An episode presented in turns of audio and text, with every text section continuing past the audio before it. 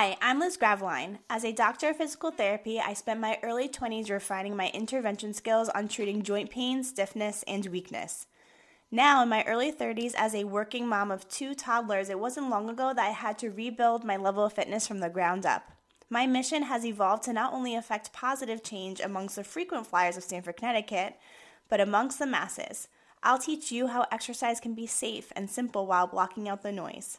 On this show, morning routines, posture, joint health, and life longevity are all topics we'll break down for you into digestible bits of information to quickly implement in your day to day life. Regardless of whether you are the experienced or novice exerciser, this is a place you can receive actionable steps and strategies to reach you closer and closer to your fitness goals without judgment or the external pressures. Bringing back the fun and excitement into an active lifestyle so that it's tied into how you feel versus what you look like is what we'll discuss here. So settle in and get ready to be cheered on while you learn. This is the Exercise Proper podcast. I first want to give a shout out to those of you who have been tuning in every week. Thank you so much. And if you haven't already, please hit the link in the show notes to subscribe for additional free health and fitness information, such as at home workouts, injury prevention strategies for the recreational athletes out there, and also research based treatment interventions for pain. I really appreciate it. It helps small businesses like mine to subscribe to our email list. Thank you. As a quick disclaimer, the information in this episode is for informational purposes only. No material in this episode is intended to substitute for medical advice, diagnosis, or treatment. If you have questions regarding your ability to participate in a weightlifting program, seek medical advice with your primary care doctor or orthopedic doctor. Do not delay seeking medical advice because of the information you've received in this episode. Today's episode is part one of a two part episode series. In today's part one episode, I'll review one, weightlifting terms and de- definitions because many terms are interchangeable and only have slightly different meanings. Two, what it is about weightlifting that you want to pay attention to, including sets, reps, one rep max, weight intensity, and types of progressions. And in ne- next week's episode, I'll review one, why maybe rate of perceived exertion is more practical than prioritizing percentage of your one rep max, and two, how a functional multi joint lift like a barbell back squat is a higher level exercise than the single joint lift like the leg press. Although I will also discuss how a single joint movement in many situations is strategically used to isolate certain muscle groups when strength and hypertrophy are the goal. You know, I feel for women who out of insecurity would prefer to take an exercise class or walk on the treadmill, ride the bike, and avoid weight machines, dumbbells, and barbells. And it may be an insecurity problem, but I don't think it is. I think it's an educational problem. If you've never participated in sports when you were younger, if you never hired a personal trainer or a fitness coach, how are you supposed to self self prescribe your own fitness plan? You're playing a guessing game at this point. And when you make a conscious effort to designate a set number of hours to your workout routine, you want that time to matter and make an impact. However, if you don't know what you're supposed to be doing in the gym, what weight to use, how many reps, sets, and what the form and techniques are, it's impossible to stay motivated. You will constantly question whether your efforts even matter and whether or not they're making an impact on your goals. So, do you have to weightlift to have healthy joints and be fit? The short answer is Yes, there's tons of evidence in the literature to support my answer. Do you have to power lift like a CrossFitter? Absolutely not. Actually, from a physical therapist's perspective, if your ultimate goal is simply health and wellness and longevity to be able to meet your friends for a pickup racquetball game or try Zumba or go for a hike for as long as you possibly live, I encourage you to avoid powerlifting, which I'll probably receive flack for. I'm specifically talking about powerlifting though. Lifting heavy, heavy weights with speed is for professional athletes and high level powerlifters, period. Not for you and I. Even the highest performing athletes in the gym that are not professional athletes, but you see lifting heavy weights with high speed, I guarantee you they cannot keep that up long term unless they have some superhuman freak genetics. or they train their bodies like it's their full time job. That requires paying close attention to their nutrition, caloric intake, vitamins, supplements, hormone levels, rep sets, etc.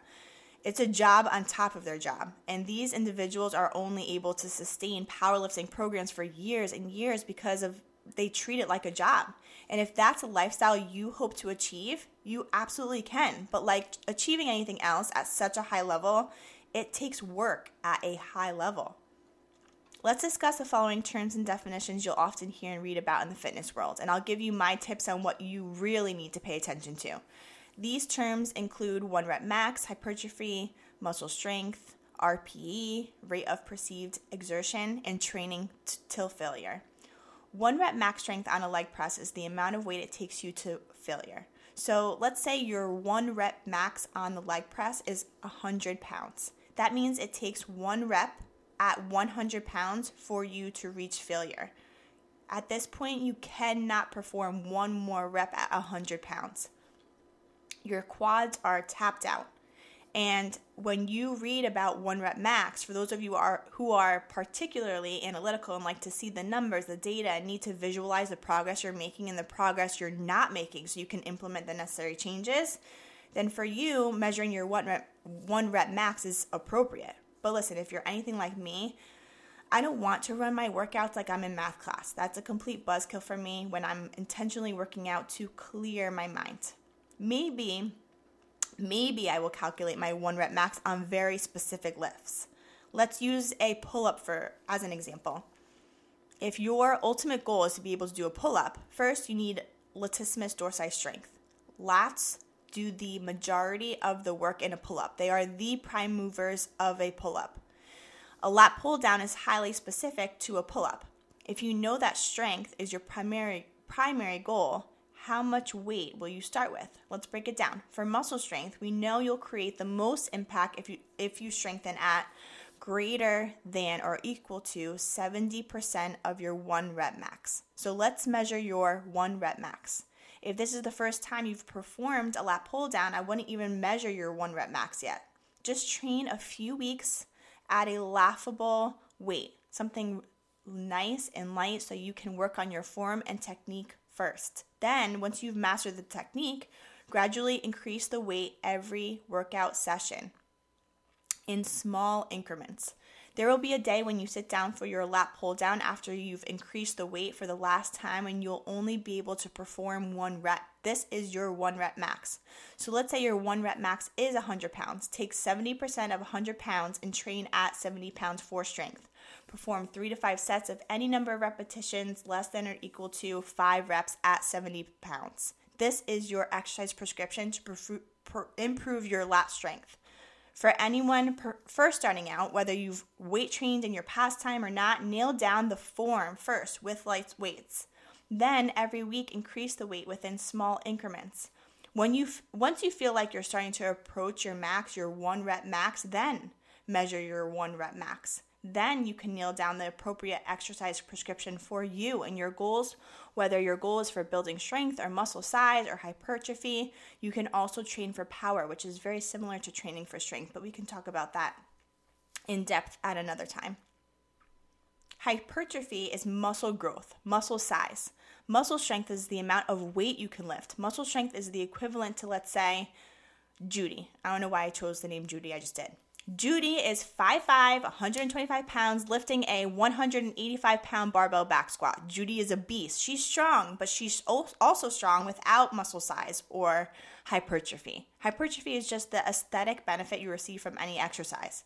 Your goal is muscle hypertrophy if you want a large gluteal mass or a big booty. The glute workouts that are completely mainstreamed on social media. So, if your goal is to gain larger muscle mass, within your shoulders or calf muscles, or you're determined to get that big booty, then you can structure your workouts so that you prioritize a high volume, high, high volume of sets, reps, amount of weight, number of workout sessions, everything, as long as the total volume is high.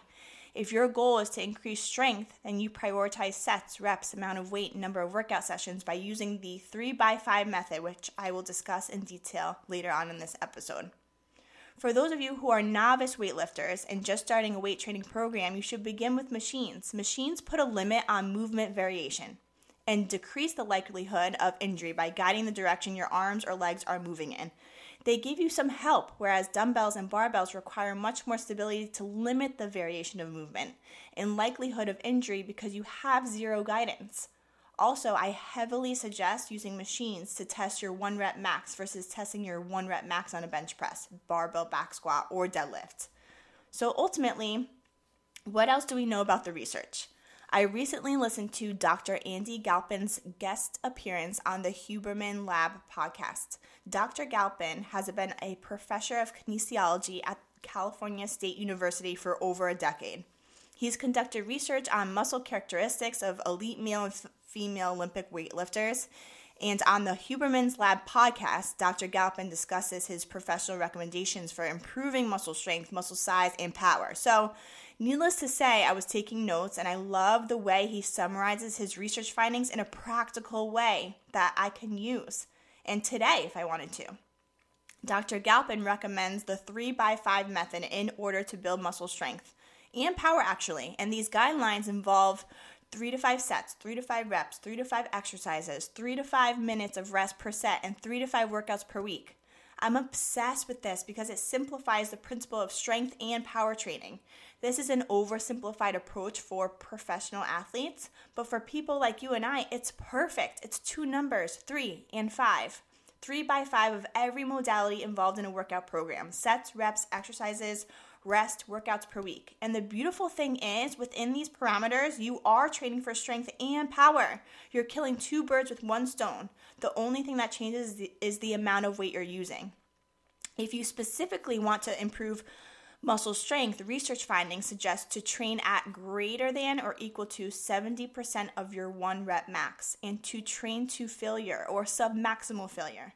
For muscle growth, it doesn't matter the load or the amount of weight you're using as long as the volume is high. We're talking about number of sets and reps, the load and workout frequency, and you're still training to failure or submaximal failure. At the end of the day, there's no one way to weight train. Whether you want to build muscle or improve your strength, and do you need to know every aspect of weight training to start a fitness plan t- today? No, but it is helpful to be able to answer the question why are you doing the leg press and why are you pushing 100 pounds for three sets of 10? Do you have a strategy for your workouts or do you just add or subtract weight based off of, off of how you feel? How do you know when enough is enough? Based off of fatigue, lack of motivation, or strictly uncertainty. So here's where I come in. Thank you so much for listening in. Do not forget to tune into part two of this weightlifting episode series next week, where we'll discuss rate of perceived exertion, training until failure, and how a barbell back squat is a higher level functional exercise than the leg press. If you receive some insight and tangible strategies you can use, please subscribe to the Exercise Proper podcast. Post a screenshot tagging your girl at Liz underscore Graveline. Don't forget to leave a review, please. Or if you are looking for any other tips and tricks in your health and wellness journey, you can send me an email at lizgraveline at gmail.com. I'd shriek at the sight of your name in my inbox. That would be amazing. See you next time, guys.